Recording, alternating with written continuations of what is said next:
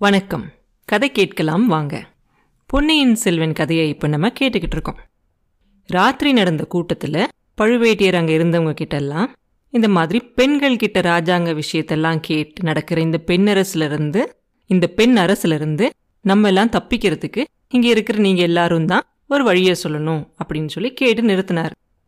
கொஞ்ச நேரம் அந்த கூட்டத்தில் இருந்தவங்க எல்லாரும் ஒருத்தரோட ஒருத்தர் குசு குசுன்னு பேசிக்கிட்டே இருந்தாங்க. எல்லாரும் ஒரே நேரத்தில் பேசிக்கிட்டு இருந்தோடனே மேலிருந்து கேட்டுக்கிட்டு இருக்க நம்ம வந்தியத்தேவன் காதில் ஒன்றுமே விழுகலை. கொஞ்ச நேரத்துலலாம் சம்புவரையர் அங்கே இருந்தவங்க எல்லாரையும் கொஞ்சம் சத்தமான குரலில் பழுவூர் மன்னர் கேட்டுறதுக்கான பதிலை நம்ம எல்லாரும் சொல்ல வேண்டாமா? இப்படி ஆளாளுக்கு ஒருத்தரோட ஒருத்தர் பேசிக்கிட்டு இருந்தா? ராத்திரி மூணாஞ்சாமமே ஆயிடுச்சு அப்படின்னு சொல்கிறார் அப்போ அந்த கூட்டத்தில் இருக்க ஒருத்தர் சொல்கிறாரு எனக்கு ஒரு சந்தேகம் இருக்குது என்னை போல் இங்கே நிறையா பேர் மனசுலேயும் அந்த சந்தேகம் இருக்குது ஆனால் பழுவூர் தேவர்கிட்ட கேட்கறதுக்கு எல்லாரும் பயப்படுறாங்க. அதை பத்தி நான் கேட்க விரும்புறேன் அப்படின்னு சொல்றாரு. அது யார் சொன்னதுன்னா முதல்ல ஒரு கம்மலான குரல்ல அதாவது மந்தமான குரல்ல ஒருத்தர் பேசினார்ல குரல் அடைச்ச மாதிரி அவர் கேட்குறாரு உடனே பழுவேட்டையர் சொல்றாரு கேள்வி கேட்டது யாரு? வணங்கா முடியார் தானே? வெளிச்சத்துக்கு வாங்க அப்படின்னு சொல்றாரு. உடனே அந்த குரல்ல பேசினவரும் ஆமா ஆமா நான் வணங்கா முடியாரே தான். இதோ வெளிச்சத்துக்கு வரேன் அப்படின்னு சொல்லி எந்திரிச்சு வெளிச்சத்துக்கு வராரு. வந்த உடனே பழுவேட்டியர் சொல்கிறாரு என்னோட கோவத்தெல்லாம் நான் போரில் என்னோட சண்டை போடுற பகைவர்கள்கிட்ட தான் காட்டுவேன். என்னோட எதிரிக்கிட்ட தான் காட்டுவேன். என்னோட சிநேகிதர்களான உங்ககிட்டலாம் காட்டவே மாட்டேன். அதனால் நீங்கள் என்ன கேட்க விரும்புறீங்களோ அதை தாராளமாக கேளுங்க அப்படின்னு சொல்கிறாரு உடனே வணங்காமுடியார் முடியார் அப்படின்னா கேட்குறேன். சுந்தர சோழ மகாராஜா மேலே நீங்கள் சொல்கிற அதே குற்றத்தை உங்கள் மேலேயும் நிறையா பேர் சொல்கிறாங்க அதை நான் நம்பல ஆனாலும் இந்த சமயத்தில் உங்ககிட்ட கேட்டு அதை தெளிவுபடுத்திக்க விரும்புகிறேன் அப்படின்னு சொல்கிறார் அது என்ன? எப்படி சொல்கிறீங்க விவரமாக சொல்லுங்க அப்படிங்கிறார் பழுவேட்டியர். பழுவூர் தேவர் கொஞ்சம் வருஷத்துக்கு முன்னாடி ஒரு பொண்ணை கல்யாணம் பண்ணிக்கிட்டீங்க இல்லையா? அது நீங்கள் எல்லாருக்கும் தெரியும். அப்படின்னு சொல்லிக்கிட்டு இருக்கும்போதே சம்பூரியை ரொம்ப வேகமாக எந்திரிச்சு கோபமான குரல்ல வணங்க முடியாரு இந்த விஷயத்தை பற்றி பேசுறத நான் ஆட்சேபிக்கிறேன். நம்ம ஒரு ஒருத்தருடைய பெரிய தலைவர் இவரு. இங்கே வந்திருக்க முக்கியமான விருந்தாளி இவரு. அவர் மனசு சங்கடப்படுற மாதிரியும் அவரை கோபப்படுத்துகிற மாதிரியான விஷயங்களை இங்கே பேசுகிறத நான் அனுமதிக்க மாட்டேன் அப்படிங்கிறார். அப்போ பழுவேட்டியர் சொல்கிறாரு சம்பூரையரே பொறுமையாக இருங்க. வணங்காமுடியார் கேட்க விரும்புகிறத அவர் தாராளமாக கேட்கட்டும். மனசுலையே ஒன்று வச்சுக்கிட்டு இருக்கிறதோட கேட்டுறது நல்லது இல்லையா ஐம்பத்தஞ்சு வயசுக்கு மேலே ஆயிடுச்சு எனக்கு. இந்த வயசில் நான் ஒரு பொண்ணை கல்யாணம் பண்ணிக்கிட்டது உண்மைதான். அதை நான் தாராளமாக ஒத்துக்கிறேன். ஆனால் நான் ஒன்றும் ராமர் மாதிரி இருக்கேன்னு சொல்லலையே. ஏகபத்தினி விரதன்னு நான் யார்கிட்டயுமே சொன்னதே கிடையாதே. ஒரே ஒரு பொண்ணை தான் கல்யாணம் பண்ணிக்குவேன் நான் யார்கிட்டயும் சொன்னதே கிடையாதே. நானும் அந்த பொண்ணை காதலிச்சேன் அந்த பொண்ணும் என்னை காதலிச்சா. அதனால தமிழர் மரபுப்படி நான் அவளை கல்யாணம் பண்ணிக்கிட்டேன். இதில் என்ன தப்பு இருக்குது? அப்படின்னு கேட்குறாரு உடனே அங்கே இருக்க சுற்றிலையும் இருக்கவங்களாம் கூட்டத்தில் இருக்கவங்களாம் ஒரு தப்பும் இல்லை ஒரு தப்பும் இல்லை அப்படின்னு சொல்லி நிறைய குரல் சொல்லுது. கல்யாணம் பண்ணிக்கிட்டதை தப்புன்னு நானும் சொல்லலை. இங்கே இருக்கிற நம்மளில் யாரு தான் ஒரே ஒரு பொண்ணை கல்யாணம் பண்ணிக்கிட்டு இருக்கோம் சொல்லுங்க பார்க்கலாம். ஆனா ஆனா அப்படின்னு இழுக்கிறார் வணங்காமுடியார். ஆனா என்ன தயங்காம மனசுல இருக்கிறத சீக்கிரமா கேளுங்க அப்படிங்கிறார் பழுவேட்டையர். புதுசா கல்யாணம் பண்ணிக்கிட்ட இளையராணியை சொல்ற விஷயத்த பழுவேட்டையர் எல்லா விஷயத்திலயும் கேட்கறதா சொல்றாங்க. ராஜாங்க காரியத்தை கூட நீங்க அவங்க கிட்ட கேட்டு தான் முடிவு பண்றதா சொல்றாங்க. நீங்க எங்கெல்லாம் போறீங்களோ அங்கெல்லாம் அவங்களையும் கூட்டிகிட்டு போறதா சொல்றாங்க. அப்படின்னு சொல்றாரு. சொல்லும்போது அந்த கூட்டத்துல ஒரு சிரிப்பு சத்தம் வருது. சம்புரையர் உடனே குதிச்சு எந்திரிச்சு சிரிச்சதை யாரு? உடனே முன்னாடி வந்து சிரிச்சதுக்கான காரணத்தை சொல்லணும். இல்லைன்னா அப்படின்னு சொல்லி இருந்து கத்தியை எடுத்து அப்படியே தூக்கி காட்டி நிற்கிறாரு அப்போ அவருக்கு பின்னாடியிலேருந்து ஒரு குரல் சொல்லுது. நான் தான் சிரிச்சது. பதற வேண்டாம் நீங்க. சம்பூரியரே பேசாமல் உட்காருங்க அப்படின்னு சொல்கிறாரு பழுவேட்டையர். அப்புறம் வணங்காமுடியாரை பார்த்து சொல்கிறாரு வணங்காமுடியாரே தாலி கட்டு கல்யாணம் பண்ணிக்கிட்டேன் என் பொண்டாட்டிய நான் எங்க வேணாலும் என் கூட கூட்டிட்டு போலாம் இல்லையா? இதுல என்ன தப்பு இருக்க முடியும்? ஆனா அவங்க கிட்ட கேட்டுதான் நான் எல்லா ராஜாங்க முடிவையும் செய்யறேன் அப்படிங்கிறது வந்து தப்பான ஒரு விஷயம். அந்த மாதிரி நான் ஒரு நாளும் செய்ய மாட்டேன் அப்படின்னு சொல்றாரு. உடனே வணங்காமுடியார் திரும்பியும் கேட்குறாரு அப்படின்னா இன்னும் ஒரே ஒரு சந்தேகம் தான் எனக்கு. அந்த சந்தேகத்தை மாத்திரம் தீர்த்துருங்க. அதுக்கப்புறம் வேற எதுவும் இல்லை அப்படின்னு சொல்லுவார். பழுவூர் தேவர் கல்யாணம் பண்ணிக்கிட்ட அந்த மனைவி மேல் அப்படிலாம் இல்லைனாக்க அந்த புறத்துல இருக்க வேண்டிய அந்த பல்லக்கு இங்க நம்ம எல்லாம் ராஜாங்க விஷயம் பேசிக்கிட்டு இருக்க இடத்துல இந்த பல்லக்கு ஏன் இருக்கு? இந்த பல்லக்குக்குள்ள யாராவது இருக்காங்களா? இல்லையா?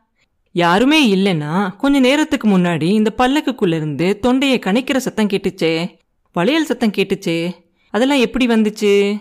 எங்கிருந்து வந்துச்சு? அப்படின்னு கேட்குறார் இந்த மாதிரி வணங்காமுடியார் கேட்டதும் அந்த கூட்டத்தில் ஒரு ஒரே எல்லாரும் அப்படியே அமைதியாக இருக்காங்க. சத்தமே இல்லை நிசப்தமாக இருக்குது ஏன்னா அவர் கேட்ட கேள்வி எல்லாரோட மனசுலையுமே இருந்துச்சு. அந்த சந்தேகம் எல்லாருக்குமே இருந்துச்சு. இந்த மாதிரி விஷயம் பேசுகிற இடத்துல பல்லக்கு எதுக்கு இருக்கணும்? அப்படின்னு எல்லாருக்கும் இருந்துச்சு. அந்த நிசப்தத்தை உடைச்சு சத்தம் போட்டு பேசினது பழுவேட்டியர். அப்படியே கணீர்னு ஒரு குரலில் பேசுவார். சரியான கேள்விதான். இந்த கேள்விக்கான பதிலை சொல்கிறதுக்கும் நான் ரொம்பவே கடமைப்பட்டிருக்கேன்.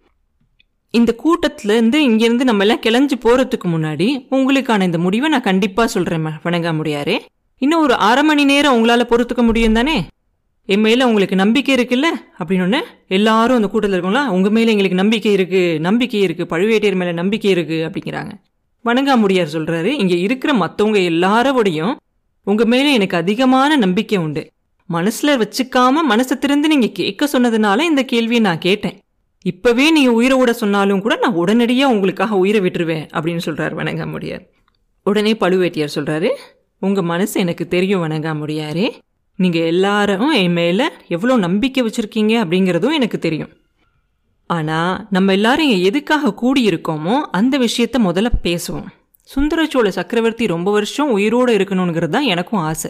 ஆனால் ஒருவேளை வைத்தியர்கள் சொல்கிற மாதிரி அவர் உடம்பு சரியில்லாமல் இருக்கிறதுனாலையும் இந்த வால் நட்சத்திரம் தெரியறதுனாலையும் ஜோசியர்கள் சொல்றதுனாலையும் அவர் ஒரு வேலை சீக்கிரமா இறந்து போயிட்டாருன்னு வச்சுக்கோங்க. அடுத்து யாரு பட்டத்துக்கு வரணும்? யாரு ராஜாவாகணுங்கிறத நம்ம முடிவு பண்ணணும் இல்லையா? அதை பத்தி முதல்ல தீர்மானிக்கலாம் அப்படின்னு சொல்றாரு. உடனே இந்த கூட்டத்தில் ஒருத்தர் சொல்றாரு நாங்க சொல்றது இருக்கட்டும். அது விஷயமா? நீங்க என்ன நினைக்கிறீங்க? யார் அடுத்து ராஜாவாகணும் நீங்க நினைக்கிறீங்க? நீங்க யாரை சொல்றீங்களோ அவங்களே நாங்களாம் ஏத்துக்கிறோம் அப்படின்னு சொல்றாங்க. அப்போ பழுவேட்டியர் மறுபடியும் சொல்றாரு அது சரியில்லை. நீங்க இருக்க ஒரு ஒருத்தரும் அதை பத்தி சிந்திச்சு யோசிச்சு யாரு ராஜாவாகணுங்கிறத சொல்லணும். நீங்க எல்லாரும் முடிவு பண்றதுக்கு முன்னாடி ஒரு சில பழைய விஷயங்கள் எல்லாம் உங்க எல்லாருக்கும் சொல்லி ஞாபகப்படுத்த விரும்புறேன்.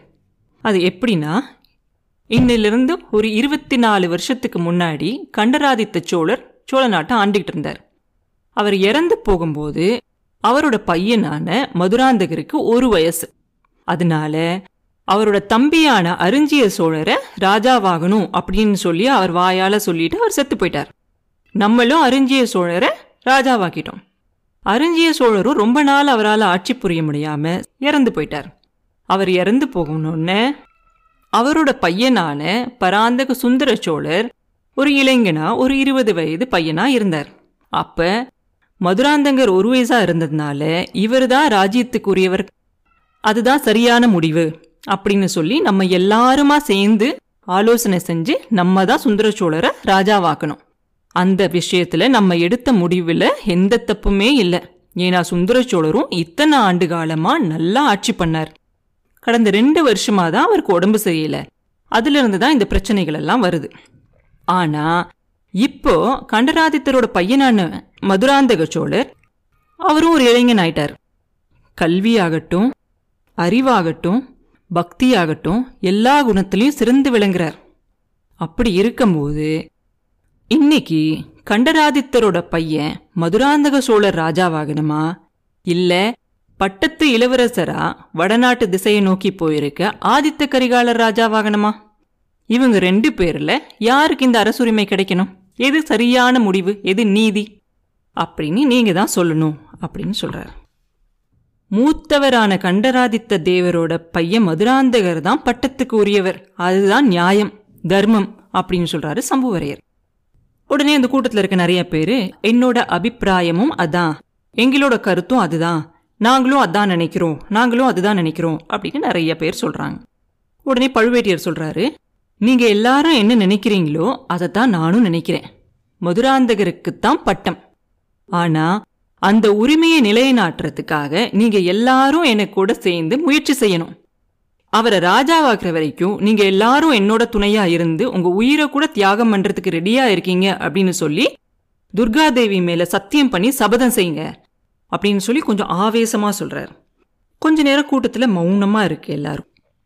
அப்ப சம்புவரையர் எந்திரிச்சு கேட்குறாரு அந்த மாதிரியே செய்யறதுக்கு நாங்க எல்லாரும் ரெடியா இருக்கோம். ஆனா சபதம் எடுத்துக்கிறதுக்கு முன்னாடி ஒரு விஷயத்த அதாவது ஒரு சந்தேகத்தை நீங்கள் தீர்த்து வைக்கணும். எங்கள் எல்லாருக்கும் தெரிஞ்ச வரைக்கும் மதுராந்தக சோழருக்கு வந்து ராஜ்யத்து மேலே ஆசையே கிடையாது. அவர் வந்து ஒரு நல்ல சிவபக்தர். அவர் ராஜ்யம் ஆள்றதுக்கு அவரோட அம்மாவான செம்பியன் மாதேவிக்கும் கொஞ்சம் கூட இஷ்டமே கிடையாது.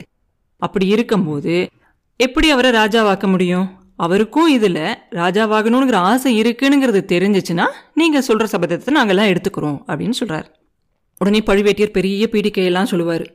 நான் முன்னாடியே உங்ககிட்ட இதை பற்றி சொல்லியிருக்கணும். என்னை தயவு செஞ்சு மன்னிச்சுக்கோங்க. இப்போ சொல்கிறேன் அதை பற்றி அப்படின்னு சொல்லி ஒரு பீடிக்கையெல்லாம் போட்டு சொல்கிறார் மதுராந்தக தேவர் ஒரு நல்ல சிவபக்தனாக இருந்து ராஜ்யம் வேண்டான்னு சொல்லி அவங்க அம்மாவோட பேச்சுக்கு மறுபேச்சு இல்லாத ஒரு நல்ல பிள்ளையாக தான் இவ்வளோ நாளாக இருந்தார். ஆனால் ஒரு சில காலங்களாக அவரோட மனசுலையும் ஒரு மாற்றம் வந்திருக்கு. இந்த சோழ ராஜ்யத்துக்கு உரியவர் அவர் தான் அவர் சோழ நாட்டுக்கு மன்னனா இருந்து எல்லா வேலைகளையும் செய்யணும் அப்படிங்கிற ஆசை அவரோட மனசுலையும் வந்திருக்கு அப்படின்னு சொல்லுவார். அப்படின்னா அதுக்கு என்ன சாட்சி? உங்ககிட்ட அதுக்கு ஏதாவது ஆதாரம் இருக்கா? அவர் அந்த வந்து ராஜாவாகிறதுக்கு ஒத்துக்கிறேன்னு சொல்கிறதுக்கான ஆதாரம் இருக்கா? அப்படின்னு கேட்பார் சரி உங்கள் எல்லாருக்கும் திருப்தி ஆகிற மாதிரியான ஒரு ஆதாரத்தை நான் இப்போவே உங்களுக்கெல்லாம் தரேன். அப்படி ஒரு ஆதாரத்தை நான் உங்கள் எல்லாருக்கும் இப்போவே தந்தா நீங்கள் எல்லாரும் சத்தியம் பண்ணுறதுக்கு ஒத்துக்கிறீங்களா? அப்படின்னு கேட்பாரு இப்போவே பண்ணுறோம் இப்போவே பண்ணுறோம் அப்படின்னு சொல்லி எல்லாரும் சொல்லுவாங்க. சரி யாரோட மனசுலையும் இதை தவிர வேற எந்த சந்தேகமும் இல்லையே அப்படின்னு பழுவேட்டையர் திரும்பி கேட்டுக்குவார். வேற எந்த சந்தேகமும் இல்லை இல்லை இல்லை அப்படின்னு சொல்லுவாங்க. அப்படின்னா சரி இந்தோ சாட்சியை உங்க முன்னாடி கொண்டு வந்து தரேன். வணங்காமுடியார் கேட்ட கேள்விக்கும் அவரோட சந்தேகத்துக்கும் கூட இப்பவே பதில் தரேன் அப்படின்னு சொல்லிக்கிட்டே பழுவேட்டையர் எந்திரிச்சு கம்பீரமா அங்கிருந்து நடந்து போய் அந்த பல்லக்கு பக்கத்துல போய் நிக்கிறார். போய் ஒரு பணிவான குரல்ல போய் இளவரசே பல்லக்கு திரைய விலக்கிக்கிட்டு தயவு செஞ்சு வெளியே வாருங்க. உங்களை பார்க்கறதுக்காக இங்க இருக்கிறவங்கள எல்லாம் காத்துக்கிட்டு இருக்காங்க. உங்களுக்காக உயிரை கூட தியாகம் பண்றதுக்காக காத்துக்கிட்டு இருக்காங்க அப்படின்னு சொல்றார். அப்ப மேல மாடியில தூணுக்கு பின்னாடி உட்காந்துருது ஒரு வார்த்தை கூட விடாம கேட்டுக்கிட்டு இருக்கானே நம்ம வந்தியத்தேவன்.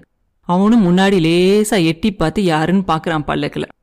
பல்ல கொடுத்துரு முன்னாடி மாதிரியே ஒரு கை வந்து லேசா விளக்குது. அதே பொன்னிறமான கை.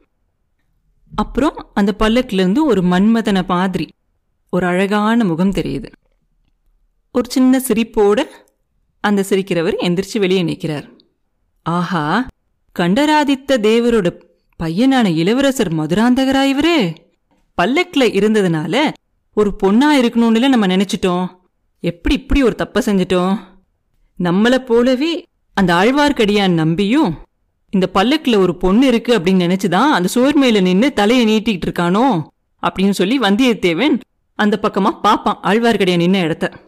பார்த்தா அந்த இடத்துல மரத்தோட நிழலால கொஞ்சம் இருட்டா இருக்கும் ஒன்றும் தெரியாது. அதுக்குள்ள கீழே இருந்தவங்க எல்லாம் மதுராந்தக தேவர் வாழ்க பட்டத்து இளவரசர் வாழ்க வெற்றிவேல் வீரவேல் அந்த மாதிரிலாம் கோஷம்லாம் முழக்க ஆரம்பிச்சிருவாங்க.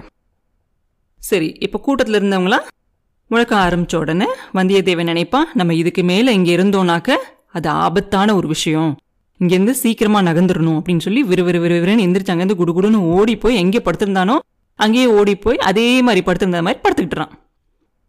அடுத்து என்ன நடந்துச்சு அப்படிங்கிறத அடுத்த பதிவில் பார்ப்போம். மீண்டும் உங்களை அடுத்த பதிவில் சந்திக்கும் வரை உங்களிடமிருந்து விடைபெறுவது உண்ணாமலே பாபு. நன்றி.